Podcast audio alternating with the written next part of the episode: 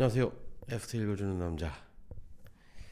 어, 24년 1월 26일 금요일 하겠습니다. Market Insight라고 FT 기자가 아닌 외부 전문가가 기고하는 란이 있습니다. 음, 오늘은 마이클 하월. Michael Howell is managing director at Cross Border Capital and author of Capital Wars: The Rise of Global Liquidity. 이분도 종종 기고하십니다. 제목은 Upswing in Global Liquidity to Aid Investors. 어, 전 세계적 유동성이 투자자들을 도와줄 것이다. 좋은 소식이죠. 음, 이 기사의 핵심은 이겁니다. Liquidity last hit a low point some 15 months ago or shortly after the British gilt market crisis. 15개월 전, 그러니까 2022년 말경 그 영국 그 총리가 한 달 만에 물러나는 영국 국제금리 폭등 사태가 있었습니다. 그 이후로 글로벌 유동성이 늘어났다. 그러면서 미국의 장을 이끌었고 뭐 비트코인도 어, 어, 비트코인의 어떤 어마어마한 상승도 이끌었다라는 거시 경제보다도 더 큰 어, 그런 뷰입니다. 예.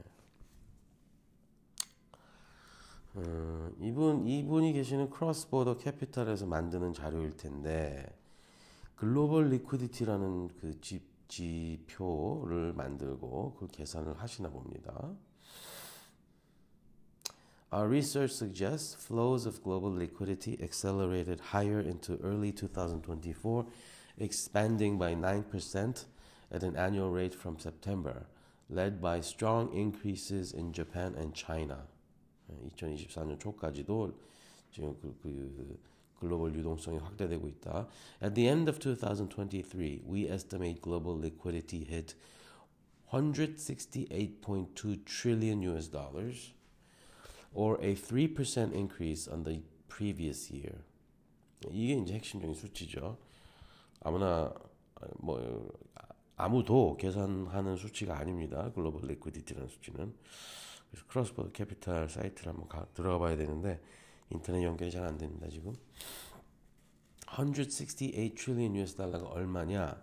1 trillion US 달러가 1300조입니다. 그래서 3 trillion 달러 회사가 두 개가 있는데 세상에 마이크로소프트하고 애플이죠. 각각 3,900조 어, 시가총액을 형성하고 있는 양대 산맥입니다. 그러면 168 trillion은 대략 17경이 되겠습니다. 사실 경, 조도 전혀 감이 안 잡히는 숫자인데 30억은 감이 잡히죠. 강남의 아파트 값이니까. 근데 사실 100억만 돼도 감이 안 잡히는 숫자인데 강남의 아파트 세 채랑 벤즈 한 대 이렇게 되나요? 네. 1조면은 우리 이제 감각이 상실되죠. 천조면은 뭐 이건 전혀 전혀 모르는 숫자. 경 경은 그죠? 그냥 생 생경할 뿐입니다. 글로벌 리퀴디티가 이렇게 된다. 리퀴디티를 이분이 이렇게 정의합니다. The pool of cash and credit shifting around financial markets. The pool of cash and credit shifting around financial markets. 예.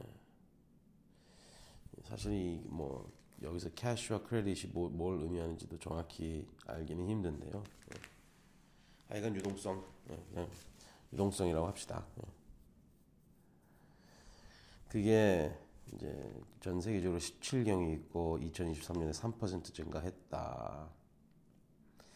This was led by a 3.8% rise in conventional bank credit, 2.2% expansion in shadow banking activity.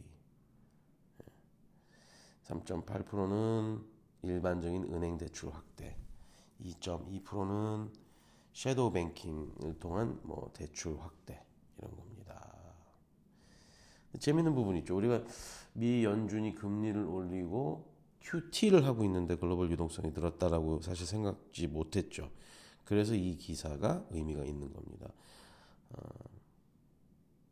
In 2023, the size of the Fed balance sheet fell 7.5% as funds raised from maturing US Treasury holdings were not reinvested.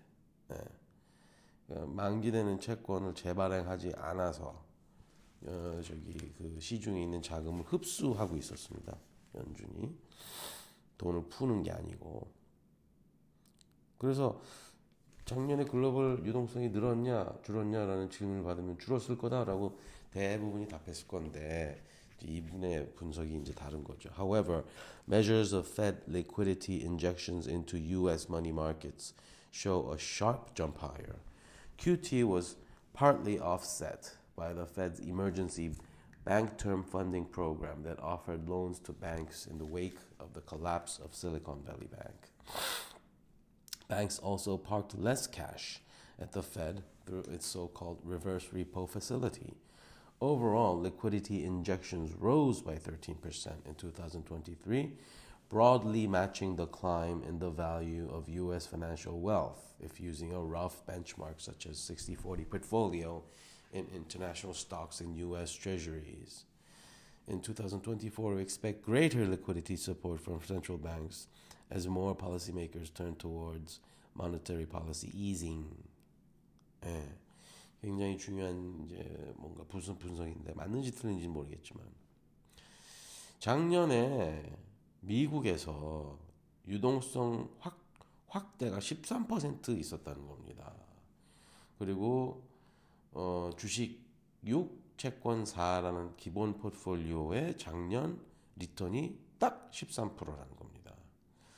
그러니 작년 주가 상승을 예측 못한 사람이 저를 포함해서 뭐 너무 많은데 어, 사실은 그 배경에는 유동성 상승이 있었다. SVB 사태 이후에 BTFP라는 이제 긴급 유동성 지원책이 있었다는 걸 알았지만 이게 QT를 QT 그러니까 유동성 축소를 어, 상쇄하고도 남는 큰 수준이었다라니 놀라운 것이죠. reverse repo facility는 사실 자세히 분석하기도 힘든데 이런 부분까지 고려를 못했던 것입니다. 어, 지금 뭐 근데 중국도 상당히 이제 돈을 많이 투여하기 시작했다는 거고요. 이 부분이 중국 내 자산의 가치 상승으로 이어지지 않고 밖으로 나가서 어, 중국 밖에 있는 자산에 투자가 많이 됐을 것이다. The PBOC contributed almost one fifth of the total increase in global liquidity last year. Plainly, a lot of this spilled abroad. 예. 음, 그러니까 그 글로벌 유동성이 막 넘쳐나도 모든 자산 시장이 오르는 게 아니고 특정 지역들만 좀 집중적인 혜택을 받을 수 있는 거죠. 그게 이머징 마켓일 경우도 있지만 지금은 뭐 지난 20년간 그랬고 지금도 마찬가지 미국이 가장 이제 수혜를 받고 있는 거라고 볼 수 있겠습니다.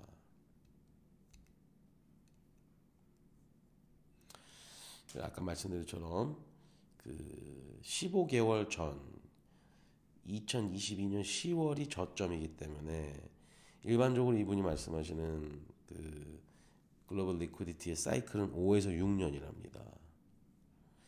Put into a cyclical context, global liquidity typically fluctuates over a 5 to 6 year time span. 그러니까 5년 오르고 5년 내리고 뭐 이런 건데 지금 2022년 10월에 시작했으니까 2025년 어, 늦은, 늦은, 늦은 2025년까지도 피크에 도달하지 않고 계속 리퀴디티가 늘어날 거니 투자자들이요 안심하고 투자하라 뭐 이런 메시지가 되겠습니다. 즐거운 주말 보내십시오. Without fear and without favor. 항상 했던 건데 확인해 보겠습니다.